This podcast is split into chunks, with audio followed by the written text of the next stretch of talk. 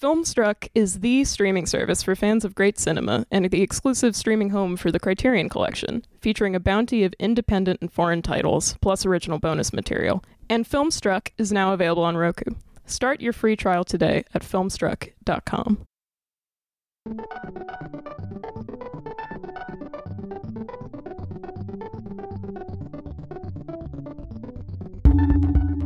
Hello and welcome to the Film Comment Podcast. My name is Violet Lucca, and I'm the digital producer. This week's episode is a special production by Words and Deeds, written and narrated by Andrea R. Vaucher. In 1990, Vaucher visited Jeanne Moreau to interview her for the March April issue of Film Comment. You can read the full version of the interview on our website. Vaucher kept the tapes and presents an audio essay that was produced, engineered, and directed by David Bloom.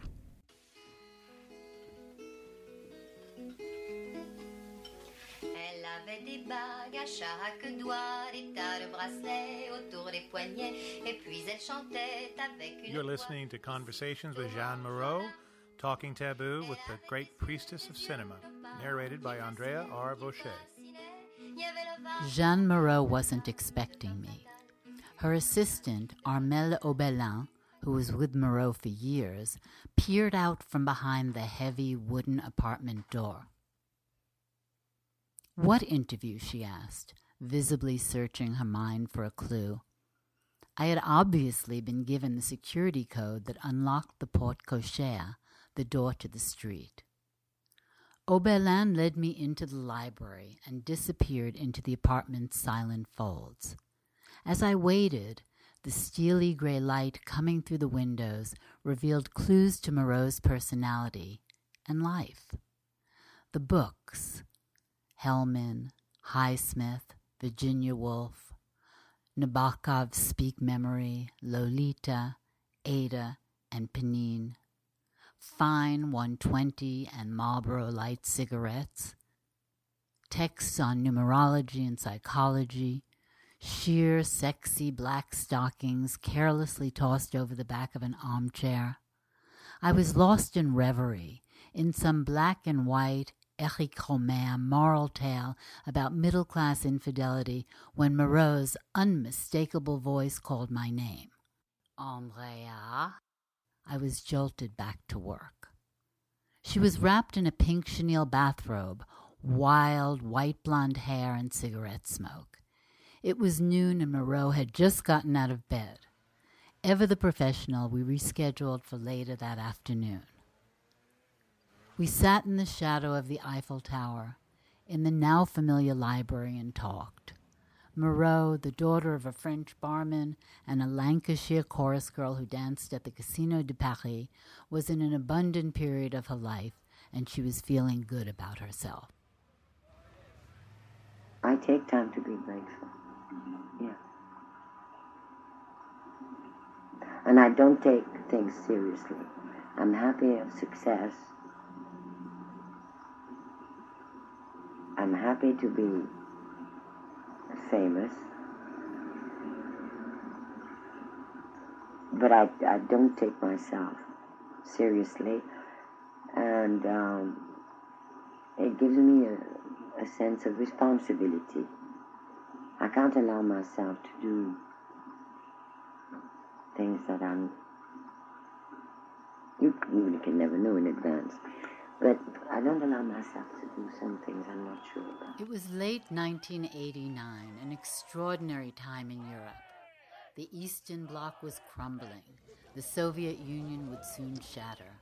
And within weeks of my first conversation with the great French actress, the Berlin Wall would fall. It was also an extraordinary time for Moreau herself. At 61, she was excited about her upcoming projects, which included a film with a young Russian director and a starring role in Wim Wenders' Until the End of the World.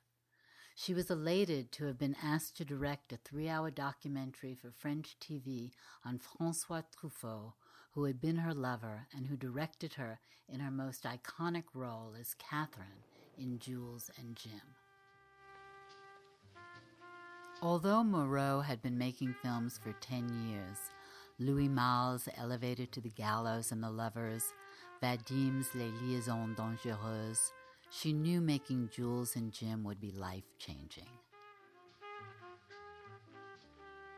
But I knew, I had the feeling instinctively that it, it was going to be exciting, that there was something very, very special. And that doesn't happen many times. Because when you make a film, and unless you know the director, even if you have read the script, it's during the first days that you have the feeling of how it's going to be. And sometimes you think, oh, oh, okay. Then the day after you're more optimistic and things like that. Or uh, it may happen too that you feel that the man is dedicated, and uh, I say the man, I don't say the woman. I only made a film with one woman, Marguerite Duras. And you have the impression that it may work, and in terms of the public, you don't know in advance. But that's why the feeling that I got when we were shooting Jules and Jim was absolutely unique, extraordinary. My first conversation with Moreau in the library was an assignment for film comment. J'ai joué la comédie pendant 42 ans, aussi bien au cinéma qu'au We started the interview in French. I asked her how it felt to come full circle and be working with the euh, Comédie Française, the troupe euh, with whom she began her career 42 years before. Moi, je ne vis pas d'une façon She spoke about not aging in a uh, conventional way, about having energy and vitality. Mm, uh, j'y pense pas du tout. Je, par contre, la mort, On the other hand, she said death, ça c'est une the end of a life, euh, affected her. Donc, j'ai pas, c'est difficile à expliquer. Of course, we spoke about the new wave, La première La star Nouvelle Vague. Euh, And when I said she was the first star of that film moment to capture the audience's imagination, she demurred and said no. euh, It was Brigitte Bardot euh, in Roger Vadim's and. God Created Woman. C'était déjà un signe. C'était déjà un signe prémonitoire. Et je pense que c'est Brigitte. Euh, Brigitte a vécu son destin. She said Brigitte had lived out her destiny completely differently. Moi, quand j'ai commencé à tourner avec Louis Moreau et avec recalled Truffaut, that when she je began faisais working déjà with du Louis cinéma Malle depuis and 10 ans, Truffaut, she j'ai had been senti que making c'était films quelque for chose 10 de très years. important. Mais comme toujours à cet She âge-là, felt that this je moment l'ai was vu d'une something façon tout à very fait important. égocentrique et But égoïste, added, at je that me suis age, dit, one pour always moi, sees c'est la things chance very de ma vie. egocentrically. d'échapper She thought Jules au and Jim was style the de la chance of a star. Je lifetime, pensais pas à a ça. chance for her to Au style escape the cinématographique, stereotypical role stéréotypé, and with a lot of style of the makeup star. and the hair like that, and uh, always followed around by the hairdresser, makeup woman, uh, costume fitting and everything. Tout d'un coup, c'était filming in the street, uh, very little makeup, costumes you'd find yourself. Um, recalled how suddenly the natural look was in. When they did a close-up, it no longer took half an hour under the lights. Lower your face like that, no, like that. And then if she lifted her head, mais they'd si vous scream, The Ah lights! ne levez pas la tête, la lumière est faite, vous devez être comme ça. Et tout d'un coup, Suddenly it was life. And she felt that if she was going to thrive and have fun working in front of the camera, it would be like this. C'était ça. Mm-hmm. Pas plus mal que No less Truffaut, que Mal than Godard, Truffaut or Chabrol, Godard or Rivette. Chabrol or pensé Yvette thought they were writing the history of the ne cinema. dans ces termes-là. She said they weren't thinking in those terms. Each one saw his personal destiny. But she felt, she said, that it was, yes, very, very important. Femme fatale qui me fut fatale, de femme fatale qui me fut fatale. On s'est connu, on s'est reconnu, on s'est perdu de vue, on s'est perdu de vue. A couple months after our first conversation in Paris, I saw Moreau at the Sarasota French Film Festival, where she was being honored for Jules and Jim. I think the main idea it's uh, how can a woman manage to be in love with two men And very funnily, the idea of the tragedy, the, the, the last tragedy, the death, is erased. In the memory of people, they don't talk about the suicide and this crime. It's a crime and it's a suicide at the same time. But that's gone off. It's funny. What is left is the idea that a woman tried to make it with two men. In Paris, Jeanne and I spoke about Truffaut, with whom she had a complicated relationship. I know that you said in some interviews that when you were when you was you know working with Truffaut that you hardly even communicated that he sent you notes on how to communicate. Yeah, but the communication was very intimate, but it didn't go through words. That's Uh-huh. all. It just wasn't through via Through words. through words. How did he influence you as a director in your directing? He didn't influence me. Then who did influence you? Or where, where Nobody. not no. Orson Welles. No, no. Real directors, they don't try to transform you. They allow you to become a character. hmm A real director, that's what a real director is about. I'm not like La Celestine hmm in daily life. But Vitas has never said to me, you must be like that. It's, it's a intimate work that went on and on and on, and that's all. And uh, if there was an influence, it was a shared experience. Through me, uh, Francois uh, learned about women, and uh, through him, I learned about cinema.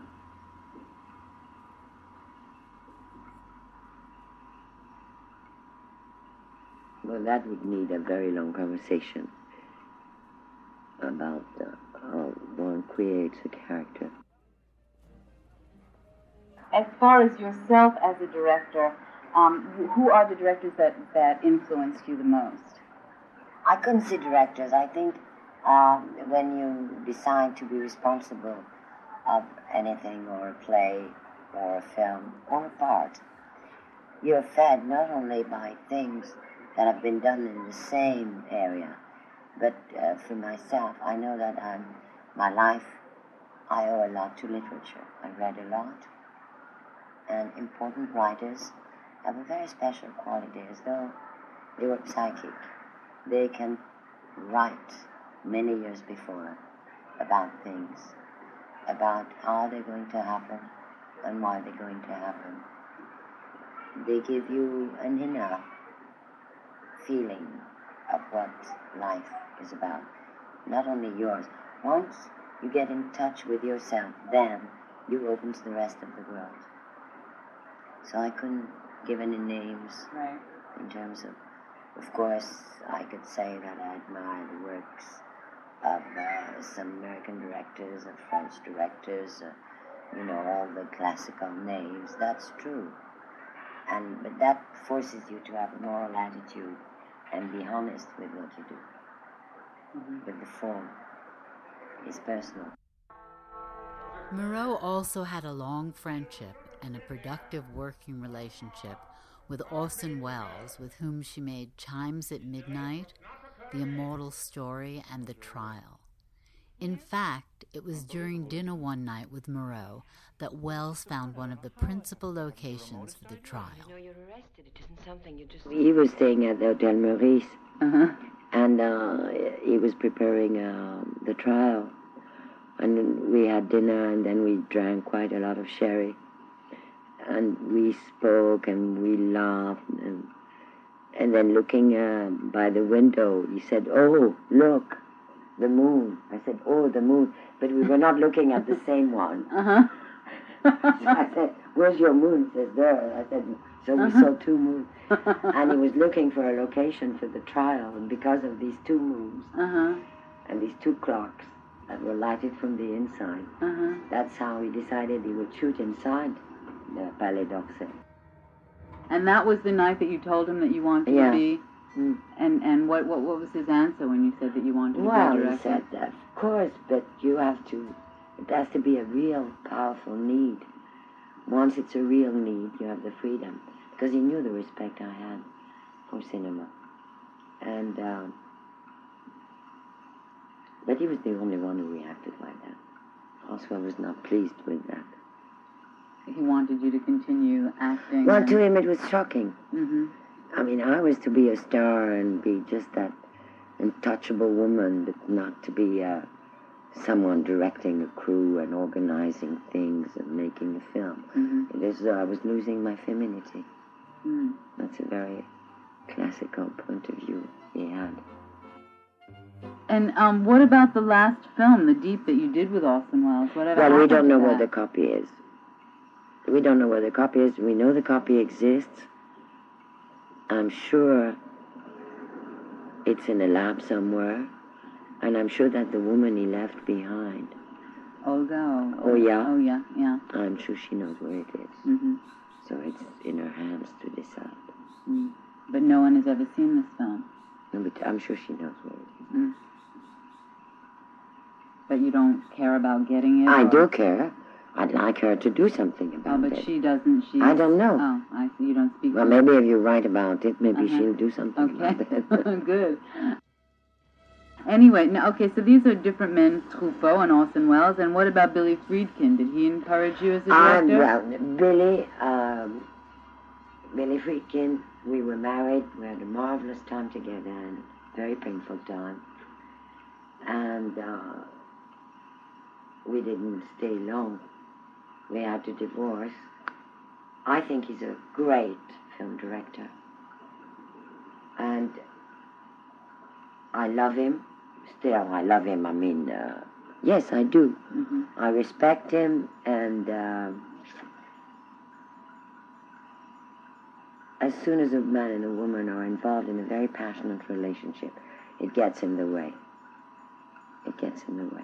It gets in the way of friendship. Uh, it gets in the way of friendship and uh, collaboration in terms of, of work. hmm Now, I read something though in, in an interview that said about him that once he said that that he would plan a shot and then the actors would come Uh, like ants at a picnic. Yeah, Right. yeah. I was very shocked when he said that. Uh huh. I said, God, we don't like actors. Uh huh. But he's right in a way. Sometimes actors are a pain in the neck. Uh huh. But was he contemptuous of your craft? No, no, no. He used to call me like the priest, the the great priestess of cinema. Oh, really?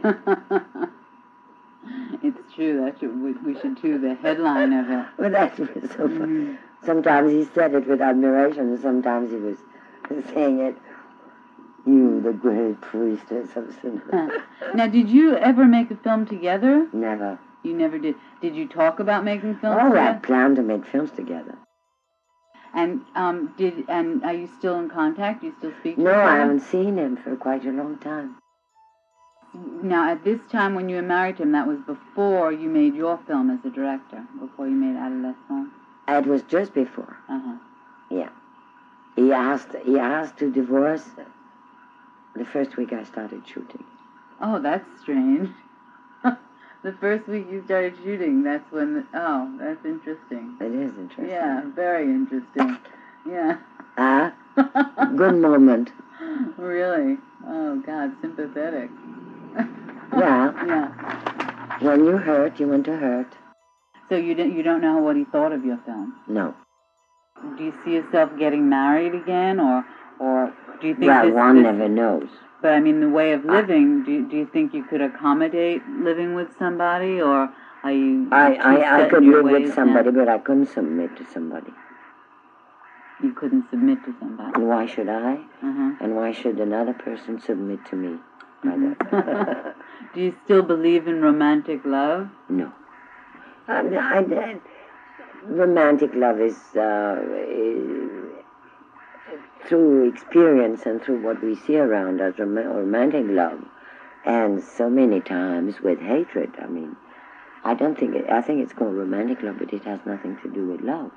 It's just passion. Just, uh, it's a it's it's a relationship that is based on all our illusion.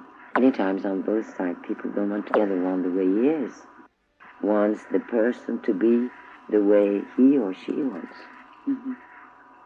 So, uh, I, I have with anybody. Mm-hmm. I, I've done that. J'ai déjà donné. Yeah, and the knowl- knowledge, uh, knowledge is useful, Uh-huh. you know. So you don't really, I mean, you're not really looking forward to No. having another, you know, big love in your life or. Well, I may, I may, relationship. Yeah, but uh, not not that sort. Moreau appreciated the new wave stories that focused on relationships between the sexes, and she cherished the men in her life. I never heard her mention Truffaut or Friedkin without adding that she loved them still. In fact, she called the TV documentary she was directing on Truffaut the proof of her love. But Moreau also had a conservative side and was a bit baffled by the cultural shifts that began in the 60s. Every human being had a relationship with something taboo, Mm-hmm. owned it in secret. Mm-hmm. But as soon as everything opened, there was no taboos, so there was no private treasure hidden somewhere. Alors on a cru gagner beaucoup en disant everything is allowed Mm-hmm. and I can own the world. Well, maybe you can own the world, but the secret, that precious little thing that you could own, you lost it. People thought they were uncovering and things about sex and making things available for everybody about sex. And in fact, they uncovered nothing. They just, to many people, it meant don't worry, don't bother, sex is simple, take it. So it was, sex is taken, and the sacred has disappeared. Sex has become like a good steak, a, a, a drink, uh, a pleasure, like pissing, like shitting. It has lost something beyond the body, beyond, and it still exists, and it doesn't make people happier, and that's why they, they can they can uh, film uh, the pubic hair, the genitalias, and there it is, and what it is, it's a piece of flesh. Mm-hmm. That's all. But people, it makes them unhappy. It doesn't. It, it doesn't bring any pleasure.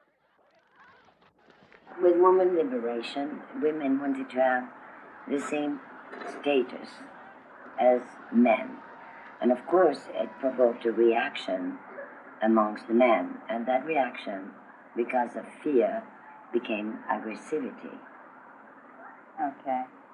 So the male directors took out this aggressivity on the characters in. in But look at them, Brian De Palma. I mean, Okay. uh, in his films, the women are always uh, beaten and, and killed. And I'm talking about Brian De Palma because I know him and I, I think he's a very good director. But so many other directors do the same. My ex-husband, Friedkin, doesn't make films about women. He, the, he erased them completely out of his, of his world. And in so many television films that you see, the horror that is going on on the body of women Mhm. it is something I can't stand anymore.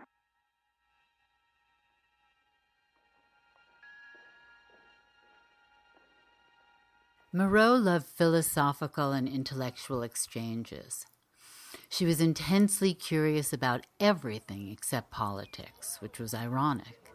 It was the topic on everyone's mind in Europe in Je 1989. crois que ma curiosité euh, est, est mise en éveil euh, par tout ce qui est, tout ce qui fait la vie. She said Euh, we'd seen it all before where vraiment je n'ai politics was concerned. euh, c'est la politique. The script had n'ai aucune already been parce written. que I know. Mhm. I know that uh, it has to do with uh, egos. I know it has to do with power, and I, I find it uh, at the same time boring and dangerous and destructive and uh, uh, means I don't I don't have time to to spend reading uh, about politicians and things. Of course, I know what's going on in the world, how the world transforms itself, how um, one country goes from one regime to the other, that uh, East Germany is going to be empty and uh, West Germany is going to be too full up to the top, and all these people crossing the border and laughing and screaming with joy. I know that in two years' time, some of them will be desperate, and I know that, uh, you know, Mm-hmm. uh, I, I know that uh, about Vietnam, uh, the fact that uh, the armies have left this part of the world alone, and uh, I know about the Khmer Rouge, I know about China, I know about. Uh, it doesn't mean that I'm not curious to know what what's going to happen, but unfortunately, what happened it's always the worst. I mean, uh, Mm-hmm. so I try to be constructive, and uh, I'm concerned by everything else.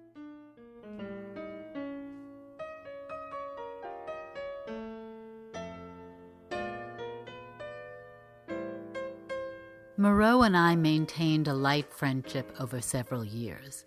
We'd go to films together and grab dinner, usually at some small family owned bistro, somewhere we could both walk to from opposite ends of the Rue de l'Université. She loved to converse, toss around ideas, and never shied away from the hard subjects loss, love, death. Oui, mais comme rien n'est définitif, Uh-huh. man never owns anything for a long time.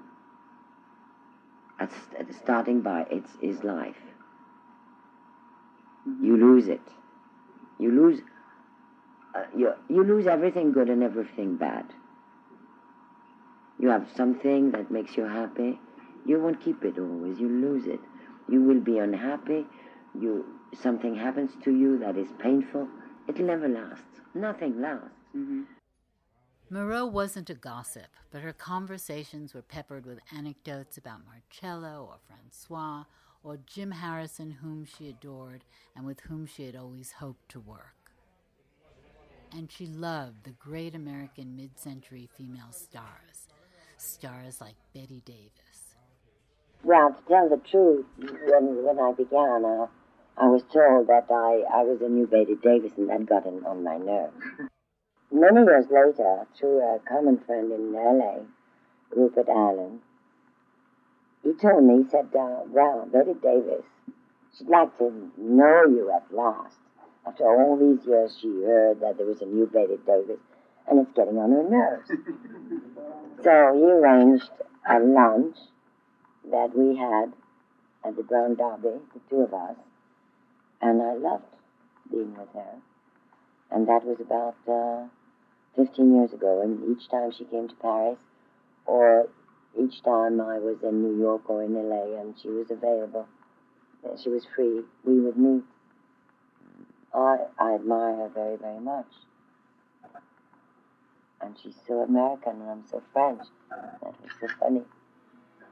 That's how I felt I French. She's a great actress. I don't think we have many things in common. Because the films, when she made them, it was a beautiful period for women. And I've been very lucky too, you know. Because now young women are not, are not as lucky as I am. Moreau told the Bette Davis story at Sarasota. I recently listened to my Moreau tapes from the festival, and boy, was she a seductress. She knew her audience and she played to it. But when she spoke about American films, she spoke from the heart. Like the directors of the New Wave, men who were her friends, lovers, and collaborators, Moreau really loved American movies. She was also remarkably prescient about the changes coming to the medium. I would have loved to have talked with her about Netflix, YouTube, and virtual reality. Looking at the landscape from, from the window, it's so beautiful. I was thinking about this country and that incredible, mysterious power. And uh, all the films you send, and some are very good and some are not, it's, you know, like in, a, in any film industry, something always is attractive.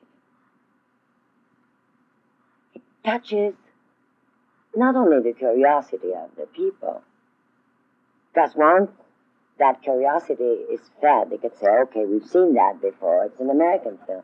No, there's a magic. And wherever you go in the world, when people go through hard times, they like to go to the stage as though it was a paradise, you know. It, it's very funny. I was thinking about it. There's no answer.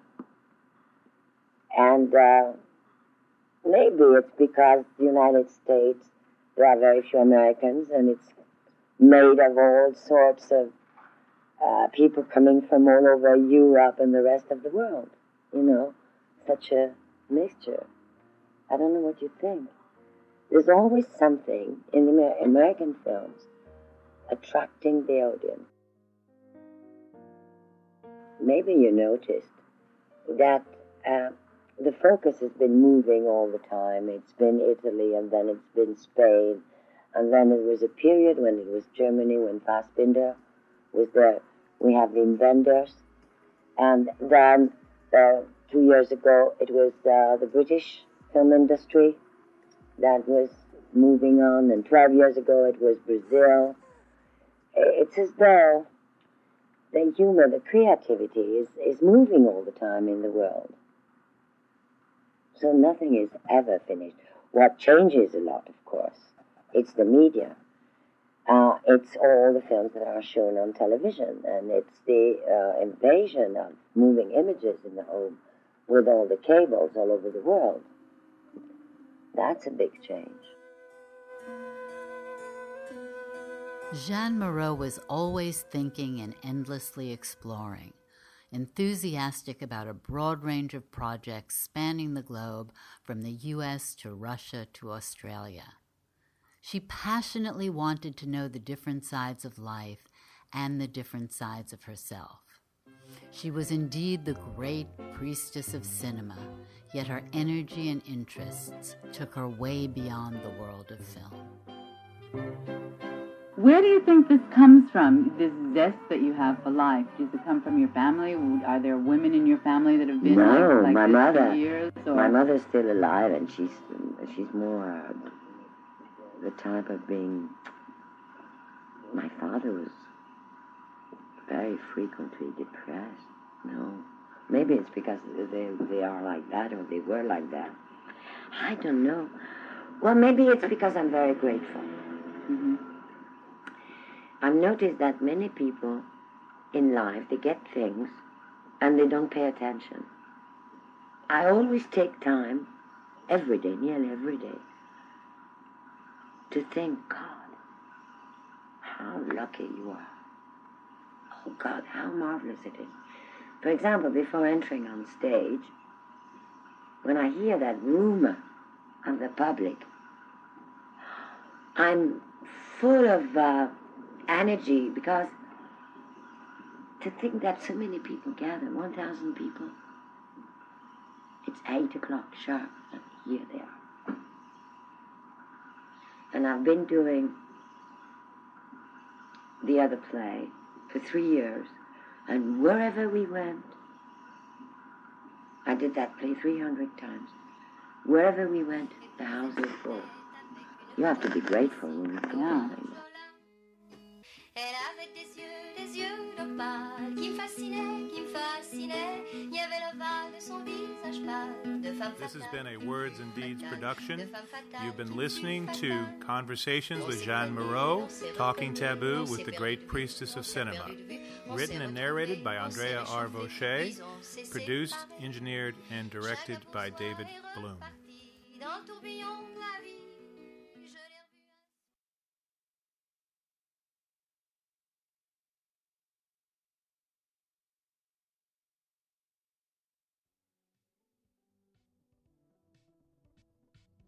You've been listening to a special episode of the Film Comment podcast, written and narrated by Andrea R. Vaucher, and produced, engineered, and directed by David Bloom of Words and Deeds Productions.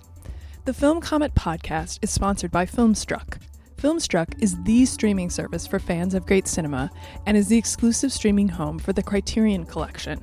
Criterion brings you a wealth of independent and foreign titles, along with original bonus material and expert commentary.